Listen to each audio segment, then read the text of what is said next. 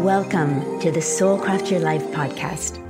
My name is Carmen Marshall, and I'm a life design and manifestation expert, a seven figure entrepreneur, wellness educator, and a dance teacher. And I'm passionate about helping you create a magical and fulfilling life. Whether you want to discover your purpose, learn how to attract financial abundance, or create more health, balance, joy, and connection in your life, the Soulcraft Your Life podcast has got you covered. One part strategy and one part soul. Each week we explore both the practical and the spiritual with intriguing experts and fascinating human beings, all sharing their wisdom to help expand what we think is possible for our own lives. The goal? To help you create a life you love on your own terms that stems from your soul. Let's dive in and discover what this life has to offer each of us.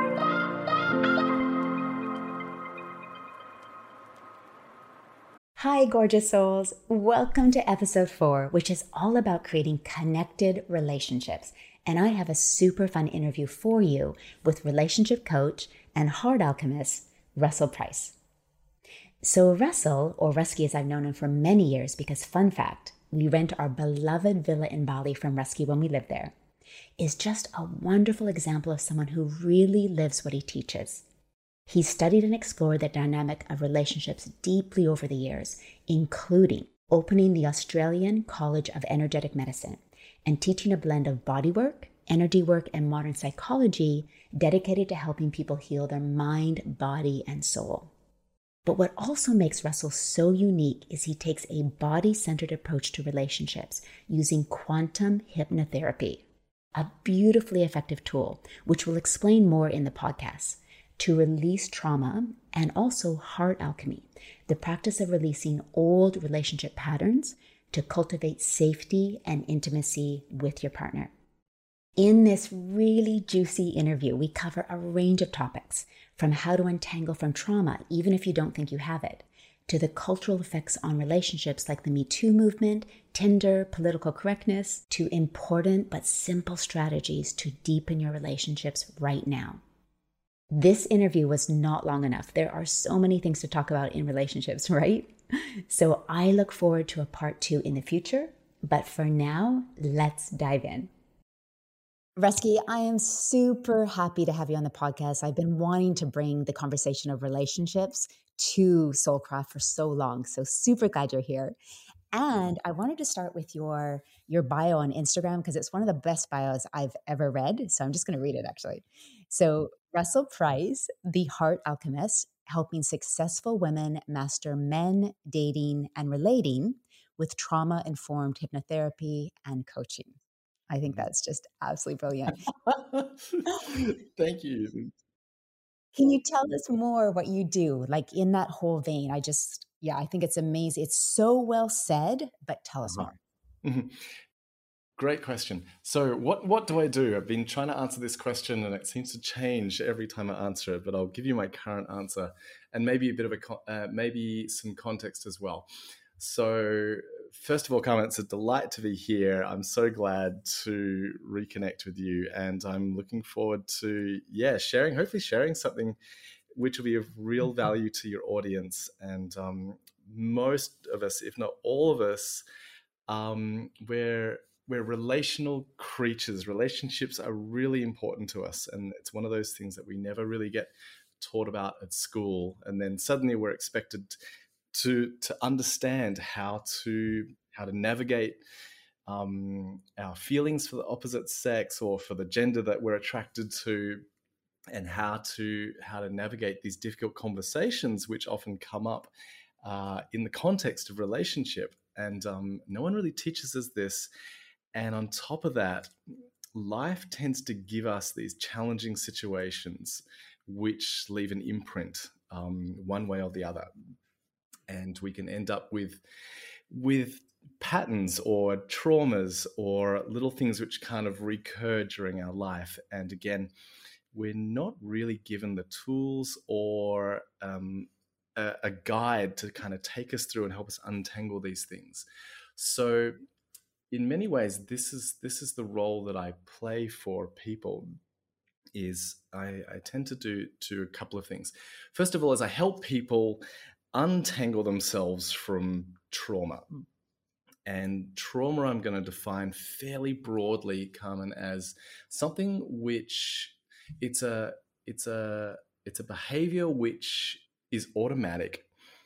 It it means it it's it keeps you in an unresourceful state, and it disconnects you from people. And so that's a very broad definition of trauma, but it's a very kind of practical definition because it can be kind of anything that, you know, basically disconnects you from other people or your own kind of resources and greater intelligence and plays out an automatic pattern. And this comes into if you've ever been triggered in a relationship or a conversation, we all have, let's face it. Yeah. that's a little trauma coming through and playing out a pattern. So I help people unwind those unwind those traumas so that they can have more choice, more freedom, more ability to love what's going on in the moment. And then, you know, we have these mysterious creatures called men and women. and men and women, if I just talk biologically rather than rather than gender, men and women operate very differently. We, we think very differently. We're designed very differently. You can argue that we are very much the same. And that is also true, but it's the little differences in the ways that we perceive and respond to the world that actually make a big difference as we're as we're trying to come together and create a relationship. And so part of my role is to kind of guide women towards understanding men so that they're so that they can just they can just understand men better and know how to how to work and deal with them. And similarly, I don't do this as often, but I definitely teach men how to understand women because I've been on my own long journey of like, you know, I'm attracted to women, I enjoy their company, and just made so many mistakes and came up against so many of my own insecurities and my own traumas that part of my journey throughout life was okay, how do I understand and appreciate women so I can connect with them and have the relationship that I would like to have? Um, and so, in doing so, I help build that bridge between these two very different perspectives of the world. Um, so that's in a nutshell what I do. And I use hypnotherapy as one of my mediums for repairing trauma. I find it very effective. It's very, it's very, uh, how do I say it? It's a very, it's not me kind of turning you into a chicken or making everything better. It's a way of connecting deeply with parts of ourselves and learning to love those parts and as we do, as we create a deeper relationship with these parts of ourselves, and I'm going to talk more about parts later for sure. As we learn to develop a deeper, loving relationship with these parts of ourselves, this expands out into our relationship with people in the world around us. And um, mm. so that's in a nutshell what I do. And just for our listeners, can you explain hypnotherapy in case and and probably specifically how you use it because there would be different types of hypnotherapy of course. Yeah great great great question. I've got a range i've got an, enormous set of uh, tools that i use that i bring into hypnotherapy. So sometimes some of the things i do hypnotherapy can be very swift like i've helped i've helped people um, like who might have a fear of dogs get over this fear of dogs and say it only takes 10 or 15 minutes I've worked with women who have been assaulted or have been, you know, attacked during walking at night and are afraid to go out into the street again.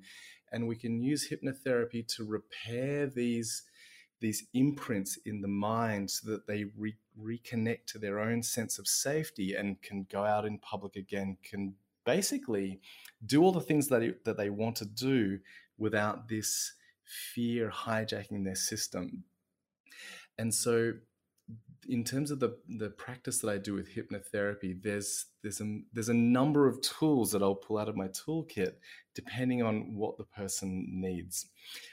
But I can say this that hypnotherapy is the art of guiding someone into a trance.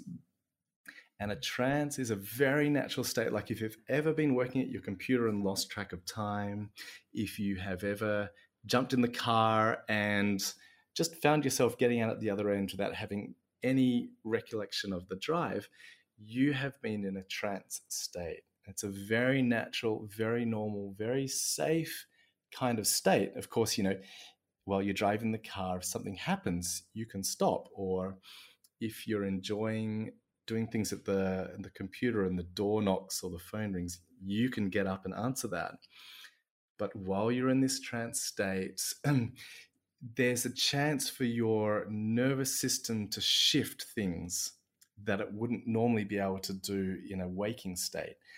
And what I do is, while I'm with you in that trance state, I can help guide you to make to help your nervous system make different choices basically so instead of seeing fear or instead of always playing that voice which says things like I'll never meet a man, or all men are, are, dreadful, or you know, I'm not good enough. These are classic kind of loops.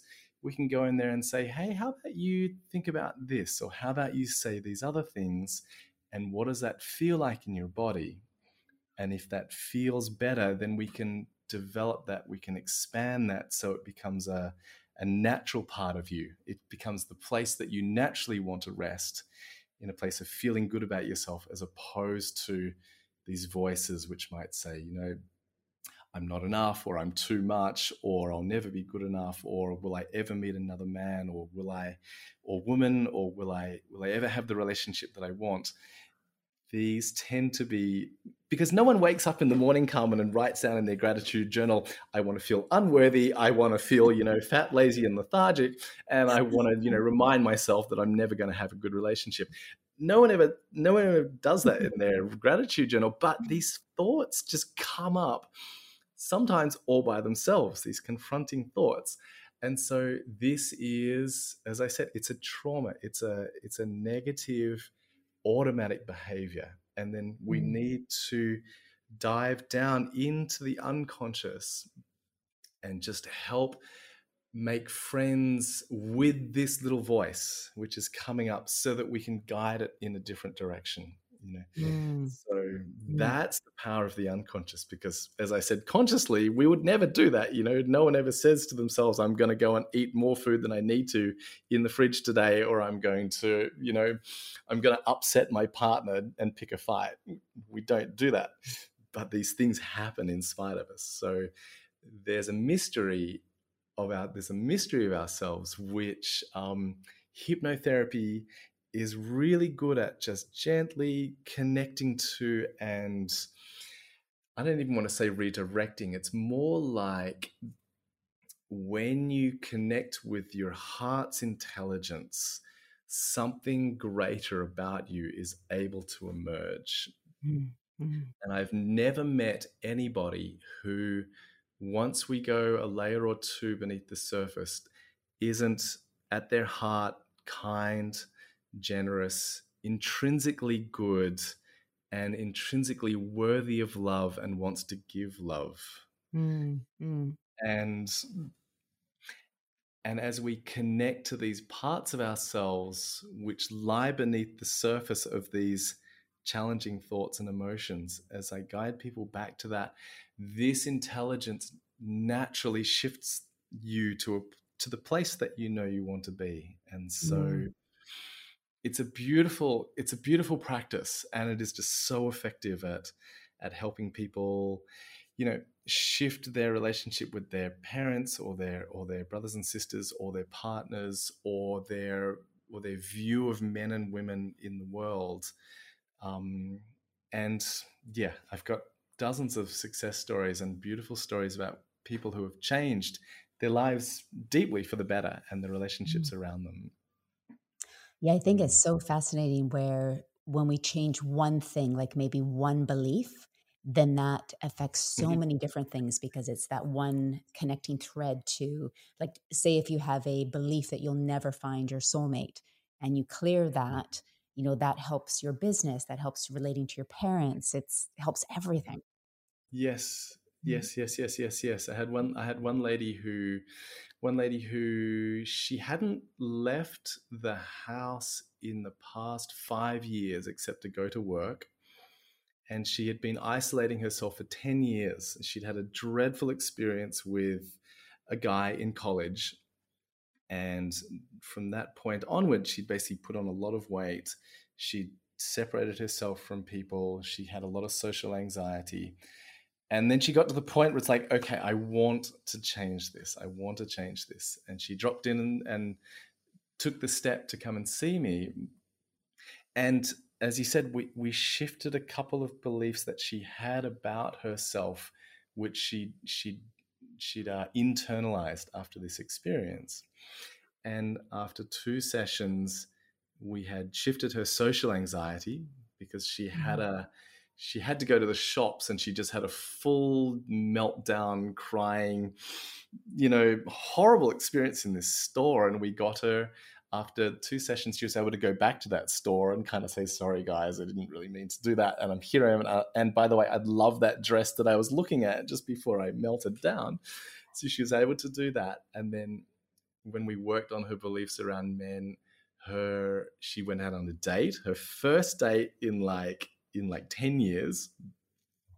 It didn't work out, but that was great because she knew how to set a boundary as well. She was like, okay, mm this is lovely, but it's not for me. Thank you so much and, and all the best. And after her fourth session, she'd met a guy, met another guy, and they're still together today. And wow. It's, yeah. And it's amazing. And she also shifted. Uh, she had, she was overweight by her own description. And as we came down to this, there was this particular number on the scales, which she said every time I get to this number, I get really anxious. It was around the weight that she had been when she kind of had this unpleasant experience with this guy. And so this particular number was very significant and she'd come close to it in the past. And then as we shifted her belief around what this weight meant, she was able to just shed all of that weight. And um, she used to be like a professional athlete and she was able to come back down to a much healthier range. She feels great in her body. She feels safe around men. And now she's talking about, well, I think I want to quit my job. I want to start a business. I want to travel. And so, yeah, it's starting to influence all these other parts of her life. So, yeah, you're absolutely right. These mm. things are all all, all so intertwined. Mm, yeah. yeah. I think you made a really good distinction too with hypnotherapy because a lot of um, my listeners, when they've asked about hypnotherapy, they've said, well, isn't that um, someone will make me do something maybe I don't want to do, like, yeah. like the chicken yeah. example. Versus, I love what you said. It's like being in a trance, or you know, you're driving somewhere and you're you get there. You wouldn't have had an accident. You're still there. You're not going mm. to do mm-hmm. something that you don't want, but there's so much more available to you when you're in this trance. Yeah. Yes, that's exactly right. That's exactly right. You can think of it more as a state where you actually have access to more resources mm-hmm. and these normal voices which are saying things like as I said, unhelpful things like you know, you're you're not good enough or you're not worthy or there's something wrong with you. Mm-hmm. Um, these voices tend to quieten down and other voices from your heart tend to be able to come through a lot better. And the other thing is in hypnotherapy, um, certainly the way I do it, because I'm also very trauma informed. I've also done a lot of um, somatic work. I've also done a lot of um, oh, all the things. There's a, there's a huge list. Uh, one of the important pieces is that we are co-regulating, and so what that means is when you get triggered, let's say you're in an argument or somebody says something or you see your ex on on Facebook or Instagram and you get triggered, right? You get this uncomfortable feeling, you start feeling uh, jealous or angry or upset or memories from the past come and that's essentially what we, we call a state of being dysregulated okay it's hard to work on your business, it's hard to do the things that you would like to do when you're dysregulated. And that can feel like, you know, you might have brain fog or you might be indecisive or you might be really anxious, um, etc. When you're working with somebody who can hold a hold a space for you where you can meet these feelings without being dysregulated, this is where you get to metabolize these uncomfortable feelings and shift them because I'm helping you regulate your system. We're co regulating. Mm. And from that place, this is the place in when we combine that with a little trance state, when you're relaxed and you're open and you're just more curious rather than trying to resist mm. these feelings. This is when the nervous system starts to release that tension and to reveal more intelligent parts of yourself, more mm. more of your heart, what I call the gift of the heart. Mm. And mm. from that place, everything changes. It's um, yeah, it's it's amazing. I had a client who was who was she's very very successful. She is um, you know, she was a top executive in in an Amazon or a or a Twitter kind of company, Silicon Valley company. She has a couple of kids who she's also doing her MBA. She has a degree in psychology. She keeps fit. She's just an amazing woman. And she she ended up in this dreadful relationship with a narcissist who was just gaslighting her for a couple of years until she kind of pulled herself out and just went, How did I let that happen? Okay. So this is a good example of someone who is very competent in the world. Um, mm.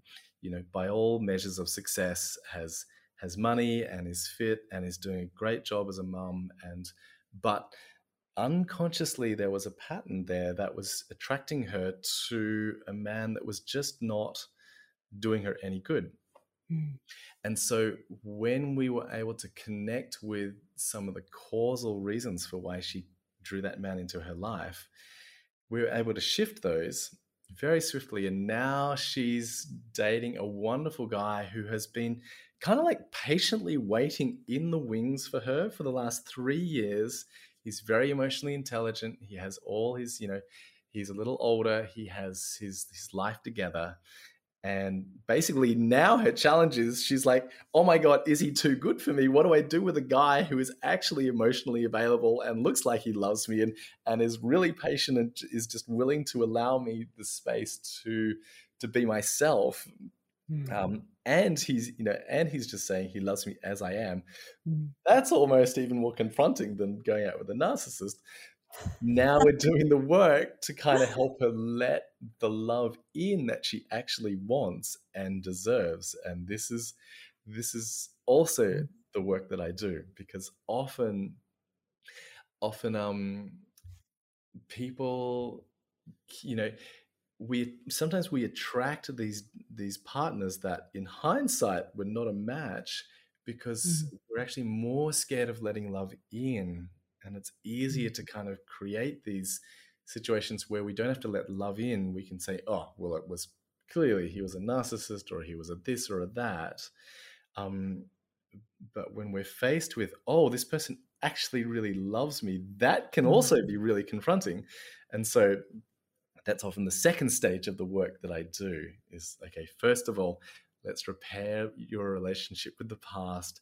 Let's let's heal your relationship with men then let's create the foundation where you can receive the love that you want. Mm. And then the third part of the work I do is helping people navigate the diff- the challenging conversations that come in relationship. You know? mm. Tell me more about that. So mm. that's I think that's a so many people struggle with not only speaking their truth but mm-hmm. communicating in a way that doesn't start a fight, but oh. they don't feel walked over. So yeah, t- tell me more about that. Yeah. 100% 100% you know how do we how do we set boundaries without pushing the other person away how do we ask for what we want without being scared of rejection how do we bring up uh, you know how do we have conversations around topics which we're pretty sure the other person is not going to be so pleased about um, and how do we navigate these things um, because yeah sometimes people think that i want to be in a relationship with a often women will say i want to be in a relationship with a man that helps me feel safe that that loves me that holds me etc and underneath there's a desire that this relationship is going to kind of solve all your problems you know life is going to be good and sometimes relationship is just the start of a whole new set of problems. You're like i didn't plan on this. And these conversations are really important. So what, what can i give you right now that will be really helpful? Using I statements. Okay, actually, I'm going to start with a game. I'm going to start with a great game that I played with um, just a little practice that I did with a girl for for a long time. She eventually became a beautiful partner of mine, um, and this game builds a lot of trust and intimacy. It's what I it builds what I call the grounds of health in a relationship. Hmm.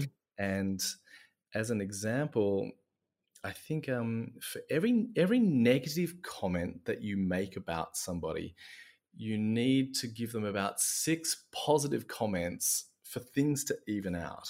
Okay, so if you say something to your partner, even if you're if you're teasing them and saying, you know, you'll never be able to do that, or I don't think you're any good at that, um, and you actually you actually mean it, or you're trying to you're trying to be a little nasty it'll take six positive compliments for them to mm. regain the trust in you where they feel safe again.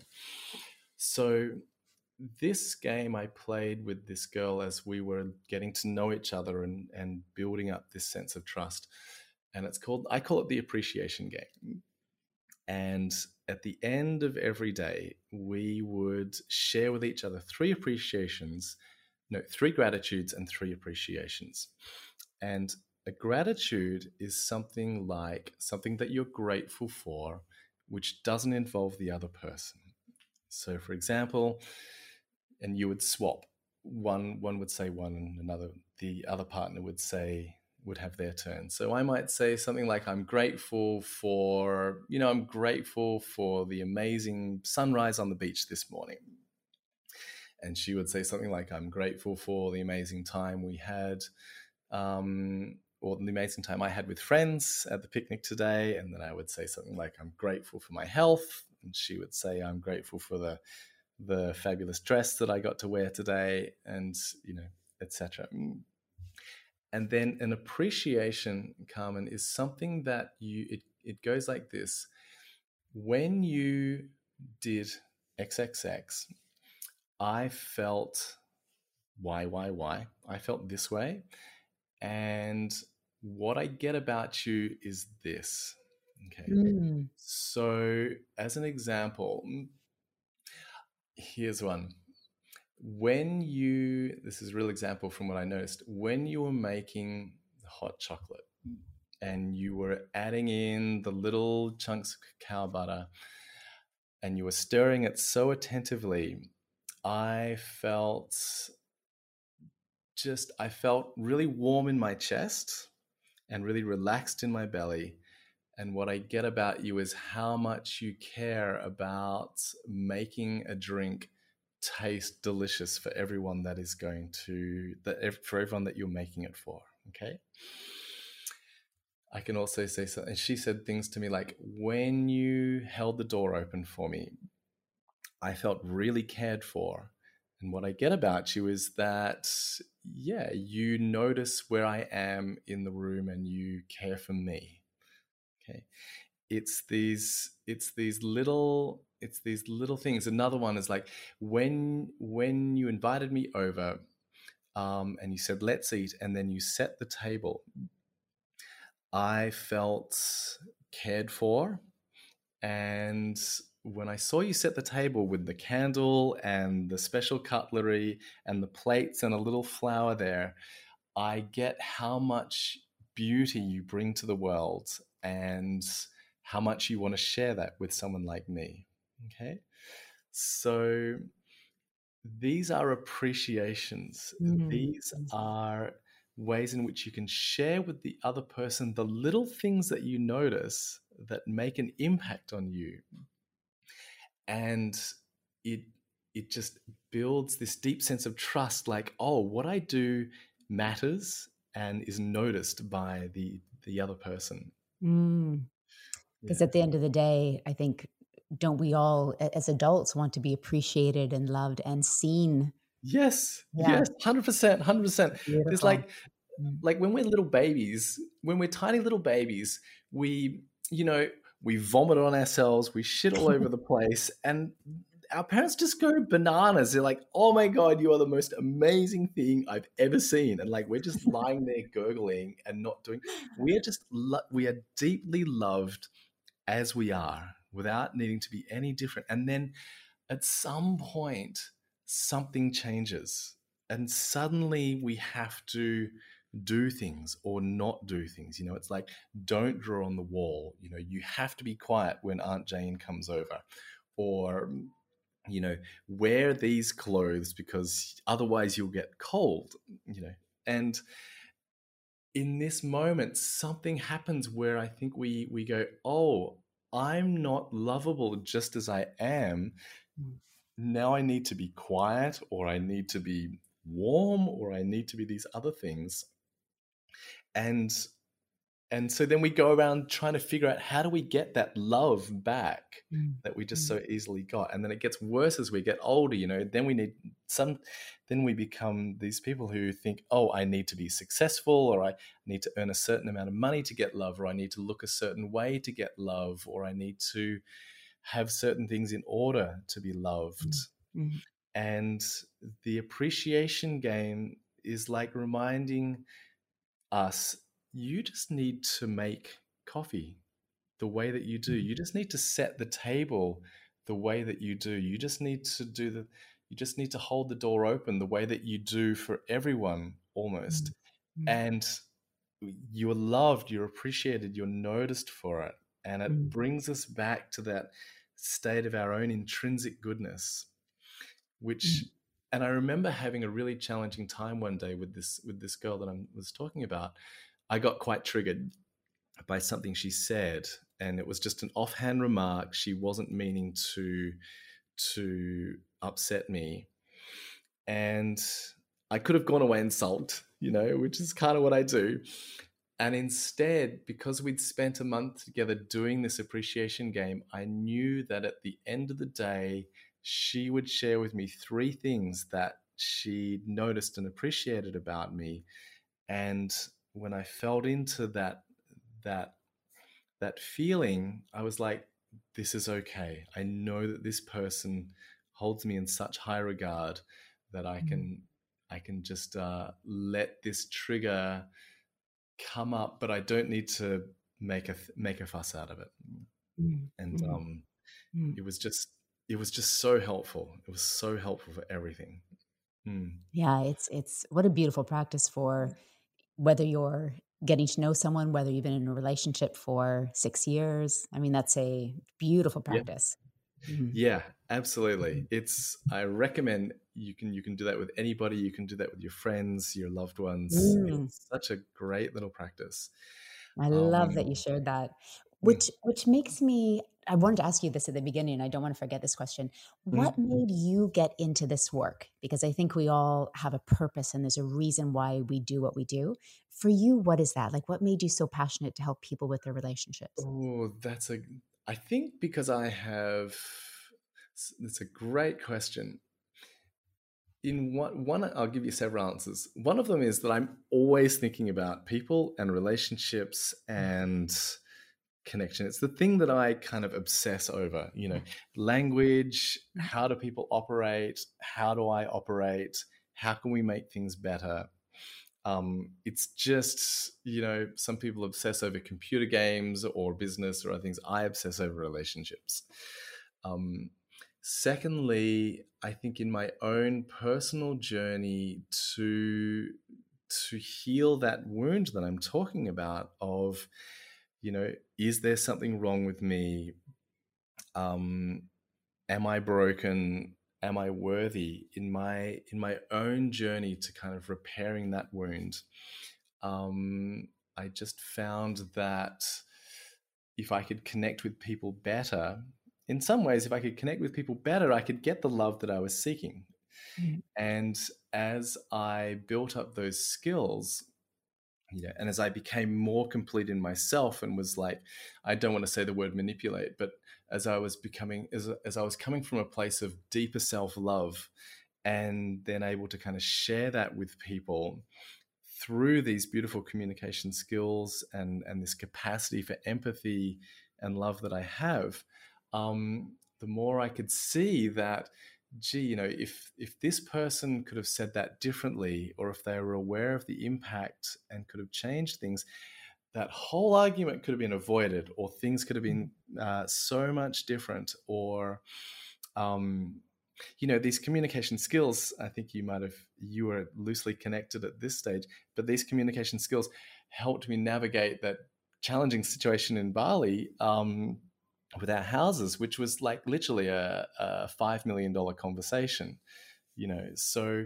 the skills that I've that I use and teach within intimate relationships are also have real world business mm-hmm. applications and and uh, you know things across the board. So yeah. for me, also I'm very lazy, Carmen, and I found that if I can if I can communicate in a way where people just uh, get on better, then it just makes my life so much easier, you know. Um, so hmm. yeah, there's a number of there's a number of reasons. Um, yeah, and it just seems to be my natural propensity. Yeah, which I think is really so intertwined with our purpose. Like our, our wound is such our gift because mm-hmm. it's what we're most interested in to heal for ourselves. And it's we stay so intrigued with it because it's our own journey right. you know yes. so we want to perfect it we want to get better we're obsessed by it so it's yeah, our wound is always I, I, think for me it's you know, i've always wanted to create a life i just loved living and my uh-huh. business and my health and so that's what i wanted to teach because i wanted to figure it out for myself too so yeah. I, I think that's for anyone listening like all of our listeners like you know what is it that you want to figure out for yourself that is mm. often what mm. you should be teaching totally scratch and i think that wound um, is is a gift yeah because mm. it's the, the itch that you keep scratching i mean yeah. Mm. my my my childhood um, my childhood wound was one of neglect okay so i was I was not born with an instruction kit, and my my parents didn't have a manual for how to deal, how to love up Ruskis, little Russells, um, and as a consequence, I just didn't I didn't receive the the nourishing, the nurturing, the love that my nervous system needed, and so pretty much um, I have spent the rest of my life finding ways to receive that mm. and finding ways to kind of create the love that love in the world around me as well. I'm very mm. much the diplomat. I'm very much the peacemaker. I'm very much the one who can see both sides. I'm very much the one who can communicate between those sides to kind of create a sense of harmony as well. Mm. And um, and that's that kind of obsession, that that wound, that that um, that curiosity and desire in myself to create more love is mm. uh, is kind of what drives me as well. Mm. Mm. And I think you've transferred it really well for how it works for each individual, different personalities, hmm. different mm. human design. Like it's not yep. just you figuring out for yourself. It's like, well, how can I help everyone figure it out for themselves? Ruski, do you do you feel because I know you've been working with, you know, in this field for quite a while in some way or, or another. Mm-hmm. What do you feel like in the past two years, and, and not just so around COVID, so maybe let's say the, the past five years, do you feel there's been a shift with what people want in relationships or the struggles they have, Ooh. or is it all the same? Like, is it, is it always great, all the same? great question. Great, great question. Oh my goodness, that's such a good question. So yes, yes, I'll tell you. There's a few. There's a few very significant cultural uh, cultural shifts which are changing the field of relationships. Um, so we ha- we had in around 2017, I think, Me Too, the Me Too era started to come, and the, there's been a, the steady growing wave of what I'll call the feminine empowerment movement. Um, women supporting women, um, and in in the Me Too era, you know, a lot of a lot of powerful men uh, just being exposed for the for the dreadful things that they've done, and this combination of and on top of that, there's been a lot of certainly in my circles a lot of rise of of women, female entrepreneurs, mm. and men I think are lagging in some way. There's there's definitely been a rise in men's emotional intelligence in in the number of men, um, yeah, joining men's circles, learning about their emotions, um, becoming more emotionally available. Mm. So this is this has created a couple of interesting dynamics. One is that, uh, from my observation, men are a little scared and confused. Okay. And the consequences for getting it wrong as a man are very high now. So, as an example, one of my one of my friends who worked for a multi-billion dollar Silicon Valley tech company uh, was was I don't know if he was accused, but someone stepped forward and said, "This man touched my knee inappropriately at a party three years ago." Okay, and the management had to let him go. Mm. And so I don't know. That was, I mean, that was kind of all. Obviously, I wasn't at the party. I don't know if anybody uh, in the man- board of management was at the party. He, from my perspective, he was a he was a lovely guy, um, and I think more, uh, even more concerning is for me. I'm a very kind of touchy feely, naturally touchy person. That could have been me just quite easily and unintentionally just um, maybe even reassuringly touching somebody's shoulder or someone's knee and there are there are very real consequences. And so um, as a reflection for me it's like oh i have to uh, radically adjust something that i do naturally because it's no it may be perceived um, as inappropriate and there there could be some very big consequences.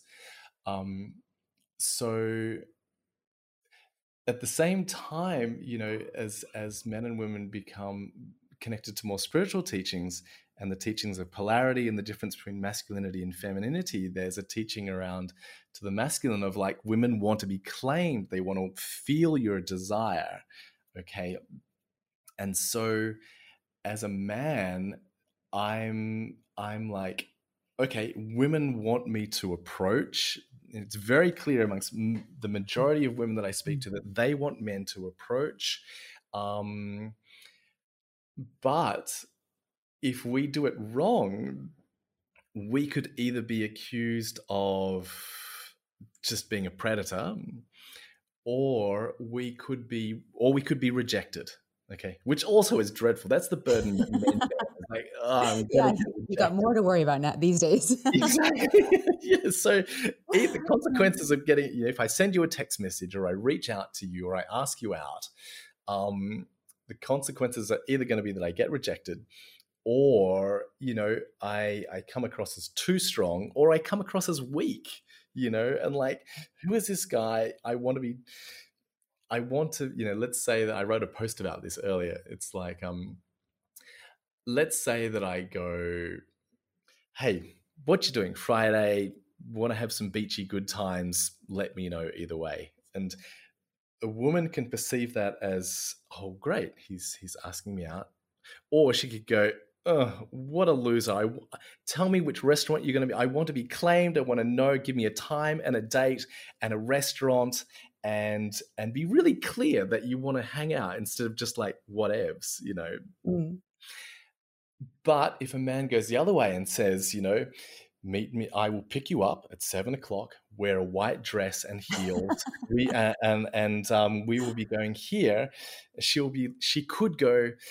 Who are you to tell me what to wear? I want to choose the restaurant because I have dietary requirements. How dare you not ask me in the first place and assume that I'm actually interested in you? Okay we can't so tell minds. right yeah, we can't read the minds and and as i said the consequences are very can be very high if we get this mm. wrong so i think that's one of the challenges okay the other there's a couple of other channel, challenges in the world of tinder uh, and online dating we have so much choice. We have so much choice. Um, and it's so easy to discard people that don't match our, our high expectations. And we kind of we kind of have this have this disposable culture uh, and this sense of and I think this is both with men and women now. Um, both it's easy to swipe right and just to keep going until you find someone that's better um, and this sense of like well i'm just going to wait until i you know i'm not going to jump in because there might be something better around the corner because there's so mm. much choice um, there's a great book called modern romance by aziz ansari who talks about the how dating and relating has evolved and in, in our grandparents days they would generally have a small pool of partners from within the same neighborhood and then it grew to the same city and now you can date somebody from anywhere around the world you know so we have that mm. huge pool we have more choice but we're less kind of connected and we're less willing to invest the time that it takes i think to get to know somebody and to build mm. up the grounds for health so that's another challenge and then i think the on top of that there's a fundamental difference between men and women, which is really challenging. Women tend to want, or let's say, to be a little more politically correct, and, and that's another challenge again, is like trying to get all the gender fluidity, political correctness in into our language so we don't offend somebody. I'm still trying to catch up, so apologies if I've offended anybody already. Um, uh, so with the women or the feminine tends to want commitment and safety and uh, but definitely commitment. That's the overriding thing uh, the overriding thing that i hear commitment and emotional availability from a man. Men as we are also waking up our drive the drive of the masculine is towards freedom and more so towards freedom. And so I hear a lot of women complaining that men want to be poly. Okay. And this is a real challenge because they want the commitment. And men, I think, are learning to, you know, just as women are learning to express their needs and what they want, men are like waking up to this, oh, you know, I, I have this masculine drive which wants to date, meet to, to, sleep with anything with two feet and a heartbeat, and I have to express it because I need to be honest and I need to be, um, I need to declare what I want. And so we're having this this interesting thing where men are actually claiming what they want when they're saying I want to be poly, but it's very different to what women want, and so women are still kind of mm. feeling very mm. frustrated by this. Mm. Uh, by you know how can I meet the part the life partner that I want that that you know my very bones and my body desires. Um, but we're now in a culture where men are more often choosing polyamory where there is so much choice um, and where our ex you know we're told that you can have whatever you want however you want it. Um, and there's so much choice around. Um, mm. So these are all very so challenging. questions with this before you go on, because this is such a fascinating topic. Yeah. Do you feel number one that part well men are waking up like they have to be authentic and and mm-hmm. and really claim what they want as well do you feel that the polyamory is in part because they no longer can have the adventures that they used to have you know there many men are just in offices now or or even if you're an entrepreneur like we are we're on our laptop a lot do you yeah. feel they're missing the adventure and the exploration and the you know the chasing of the chalice so it, does that play into it and right. then secondly uh-huh. with polyamory have you because of course living in bali we had a lot of polyamory just everywhere so you're very used mm-hmm. to it i haven't seen as many long-term studies do people tend to stay in that or or like after two to three years say okay i've had my fill? Yeah great like two very different questions but i love the premise of the first one like a, a men kind of drawn to polyamory so essentially you're saying is is is sexuality the field in which they can adventure because we're trapped behind laptops and and we're not you know out there's the no climbing of mountains or exploring. Oh, other, I love you know? that. I mm. love that question. Uh, the short answer is I'm not sure. I think I think sexuality is is a field of its own. Mm. Um, and I'm not sure if I do have this one. I do remember the a, a guy that I worked with who was who was a prince, the principal at the, the school of magic that I used to teach at, and um, he he he'd been had very checkered past. He'd been an intravenous speed addict. He had a whole bunch of tattoos.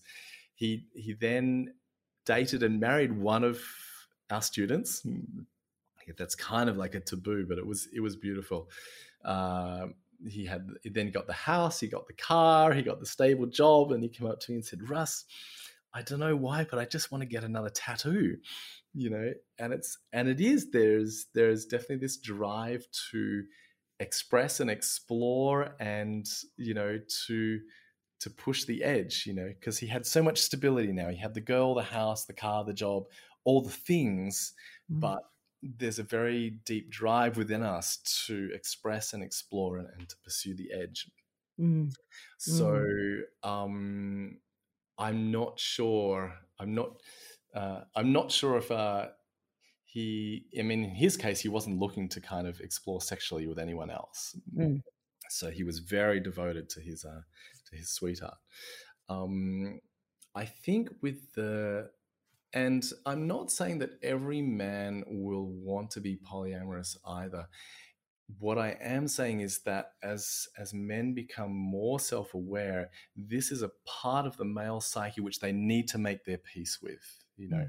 Mm-hmm. so it, you know, many men do want long term committed relationships.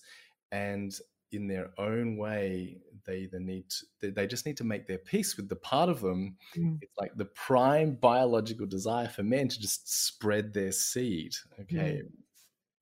And, uh, as I said, as you become more self aware, you will become, I call it the beast of my desires in me.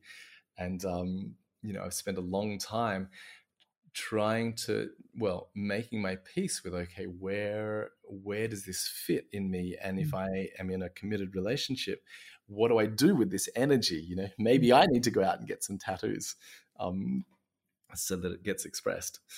Mm. um, and then secondly your question around is poly in in some of the communities that i've lived in is it sustainable? Um, that's a really good yes yes yes yes yes. Yep um, a couple of friends of mine have a couple of kids. They've been married for eight years. They get married every year, and they're in a very a very poly relationship. Here's the here's the thing is that whether you're in a monogamous or a polyamorous um, relationship, the principles and the challenges remain the same. Okay. Mm. Mm. It's not like you won't feel jealous of other people. It's not like your partners won't be attracted to other people. It's not like you won't be attracted to other mm. people.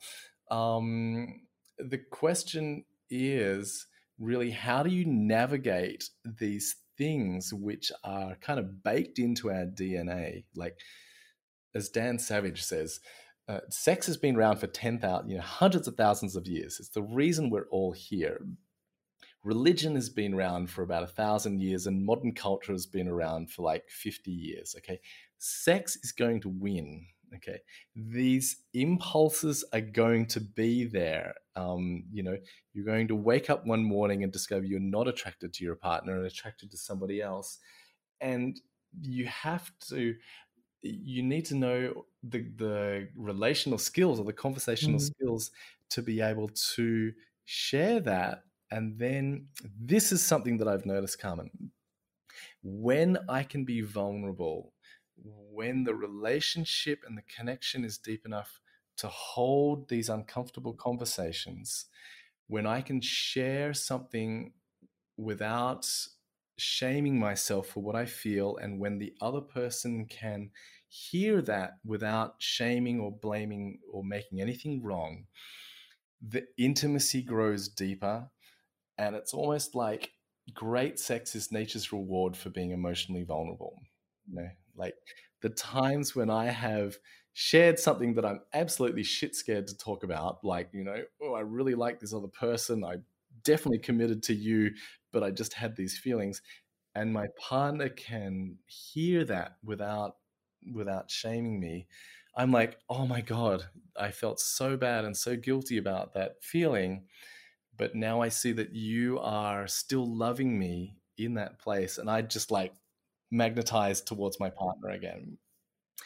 Whereas the act of not telling her creates a separation. Mm. And so i think that this is one of the keys to long-term relationships is being able to constantly have these challenging conversations which increases the the the vulnerability but then the, the, the deeper connection so if you you combine the appreciation game with you know the ability to just share the things that are on your mind and also combine that with doing the work on yourself, getting therapy on yourself to be able to shift your triggers, then you have like the three legs of something that will stand the test of time. And then it's really up to you and your partner how you want to create that relationship, whether it's monogamous or poly or or anything in between. You guys just get to speak to your desires and craft something which is supportive of the relationship. So for me, you know, I'm I don't advocate one way or the other with poly or or monogamy. I, I advocate for emotional intelligence and vulnerability, and and those two will get you through whatever it is that you want to create. Mm. I think you made such a great distinction that when you can build that kind of relationship with your partner, whoever your partner is, mm-hmm. where you and sometimes this takes time because it's scary to to talk mm-hmm. about, you know, things that you may be feeling, but if you can build that where you feel totally comfortable sharing and both can hold that, mm. it takes so much of the energy out of it that sometimes it's not even what you want anymore but you 100%. needed to be able to talk about it. 100%. In fact, I had this, the, I was having this conversation exactly the other day. I was with a woman. She's married. She, her, her, her partner has um, other partners. I'm, yeah, I'm not sure what the nature of his, I think he's, I won't go into details, but basically she was saying like, I want to be able to have sex with, with um, this particular guy that I've been, you know, kissing for the last year within the context of their marriage. This is a, a third guy, and um, and so he was like a little reluctant, but then she was like, "Well, you know, I give you the same permission. I would like the same permission," and they worked it out.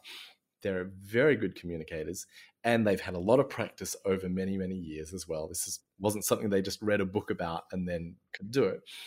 Um, and then when he he gave her his full permission great. If you want to sleep with this guy, with my blessing, and you know, I will still love you, and I'm here, etc. And then she was like, I don't think I want to do it anymore.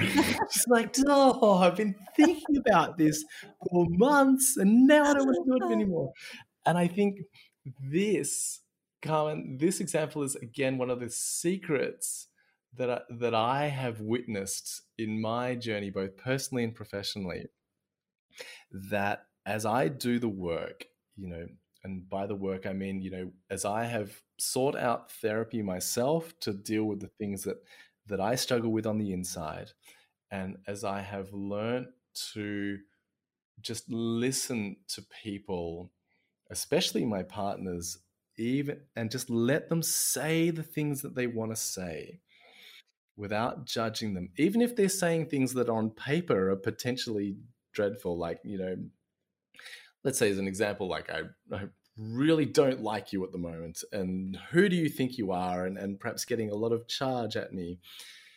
The more I can hold that without getting triggered, and the more that I can simply see their light and give them full permission to be who they are and and do what you know do what they believe in suddenly I find that all the things they were wanting to do or angry about just drop away and we just fall back into connection, you know. Exactly like my friend. It's like, well, suddenly I don't want to sleep with this other guy anymore because my husband is so amazing. Look at that. Look how amazing is. He just gave me permission to sleep with uh, someone else. Why would I want to do that? You know, because he's so amazing. Um, but that, you know, as we can all appreciate, that conversation is not an easy one. Uh, but as we get better at these, as we understand more about each other, um, that's I think when the ma- the magic happens, and we can keep a relationship fresh and interesting and connected over time. Because the good and bad thing about life is that it's always going to give us situations which are just like, oh my God, what am I going to do here? You know, life is always throwing us situations. And we think, you know, we would just want safety and security and the relationship to stay the same, but we don't actually because it would become so boring. Like 100%. it's if you can get to that place, and that's why it is all of my growth has happened when I seek out mentors, like, mm-hmm. you know, when I did the hypnotherapy session with you, when I had a mm. coach that helped me learn to speak my truth 15 mm-hmm. years ago. Mm-hmm. Because those things I, I really believe especially around speaking your truth and then, then being able to be in communication with your partner or your significant other mm. changes everything and then that yeah. is what keeps your life interesting and alive and yes. and passionate and yeah yeah it's not necessarily easy but it's so worth it 100% that's right it's not easy but it's worth it and learning how learning this set of emotional intelligence like mm. you said how to speak your truth mm. um, how to and working through your own your own traumas mm. these are the keys these are the keys and then you'll find that you're if you're not in a relationship you will find that as you learn more about men and as you do the work you will start to attract emotionally available guys, you'll start to attract and bring out the best in men, and you'll start to notice them wanting to open doors for you and provide and to and to protect you. And then when you connect with a man in the way that you would like, eh, as you have the skills to navigate you know the challenges that arise you will grow deeper and deeper into love and connection and um that's that's the journey you know? And as you said we i think there's just a little reflection now upon what you said.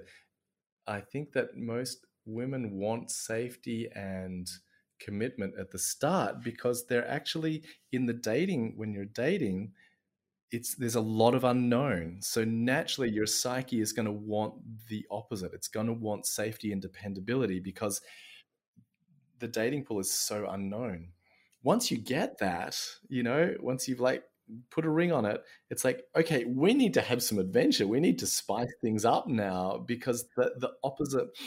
Um, this is something that I, uh, Tony Robbins talks a lot about the six human needs. And the first two are safety and I think it's it's um, unique, being unique, special, and different, or variety. It's actually variety, safety and variety. So we need, we all need safety. Safety is sexy. But if we get too much safety, as you said, life becomes boring. Okay. So the opposite need is we all need variety. We all need something different. We all need something to look forward to. That's the dopamine system. But if we have too much variety, if we have too, you know, if you don't know where you're going to sleep that night, if you don't know where your next paycheck's going to come from, if you don't know, um, you know, that your partner is going to be there, then we go we we go the other way and we need a lot more safety.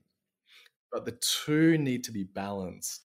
Yeah, I'm going to put the six the six um I can't remember how Tony Robbins phrases it. The six needs, is it? The six, the six, the six human needs. Yeah, six human needs. Okay, I'll put them in the show notes. They're they're always so good to review because they they're seeming oh. to be disparate, but you need both in your life. Absolutely, mm. absolutely. Yeah, I might even have a little I might even have a little presentation too I could give you uh, and your readers, Carmen, mm. around. It, it outlines a few of the underlying forces which um, which govern our behavior. So there's there's there's the six human needs. There's our values system, you know, just our mm. values in general. And then underneath that, there's what Dr. Gabor Mate talks about this fundamental difference between authenticity and attachment. And it's mm. like when I was talking about how, as a baby, we're just loved as we are. Um, and then at a certain point, we realize we have to be different if we want to be loved. Mm. And so, what we do is we sacrifice our authenticity our natural sense of self to be attached, to be loved by our parents. And unfortunately, this carries into our adult life where we find ourselves adjusting ourselves or compromising our own needs or having our, our internal boundaries crossed so that we can be loved. And adulthood is about reclaiming who you are and loving that person. You reclaim your authenticity and who it is that you are. And from that place, you can be authentically loved as well mm. because you're mm. not adjusting yourself. And mm. that's, know, that's a very deep, you know, that's kind of baked into our nervous system. Mm. And when they get out of balance, that's when having someone who can help you co regulate and take you into a trance to then connect to these parts is extremely, extremely useful. Mm. Mm. Such important work you're doing, Ruski. Mm. Where can people find you if they want to work with you one on one? Where's the best place for them to go? Great question. Um, just check me out on Instagram um, at the Heart Alchemist, the dot heart dot alchemist. Um, and my name's Russell Price on Facebook as well. You'll see a whole bunch of things that I write about. Um, you'll kind of get my quirky sense of humor. And at a certain point, I'm going to be releasing a course around the conversations that you need to be able to navigate when you're dating, when you first get into a relationship, and when you're in a relationship. So you can just look out for that. Find me on Instagram and it'd be great to great to connect. And I'll yeah. put all your your details, Ruski, in the show notes so people can easily find you too. Yeah, Thank wonderful. you so much. This is just it's such an important conversation because you know what mm. we always think about is our health, our relationships, our mm. our purpose. So hugely important. So thank you. Thank yeah, you for all you're bringing to the world. Yeah, my pleasure, Carmen. And to everyone listening, I hope you have a wonderful day and that your relationships flourish. Take care of them, take care of yourself. And um, yeah, I look forward to connecting. Bye, Ruski. Cool. Ciao, Bella. Thank you so much for listening. And if you enjoyed this episode, I'd absolutely love if you left a review on iTunes. It really helps me to get the podcast out there to support more people just like you to create soulful lives. And as a thank you, I'd love to send you my 20 personal affirmations for manifesting an aligned, magical, and fulfilling life. To access this freebie, simply send a screenshot of your review to soulcraft at carmenmarshall.com and I'll send you my favorite affirmations and mantras straight to your inbox. All my love, and I'll see you on the next episode.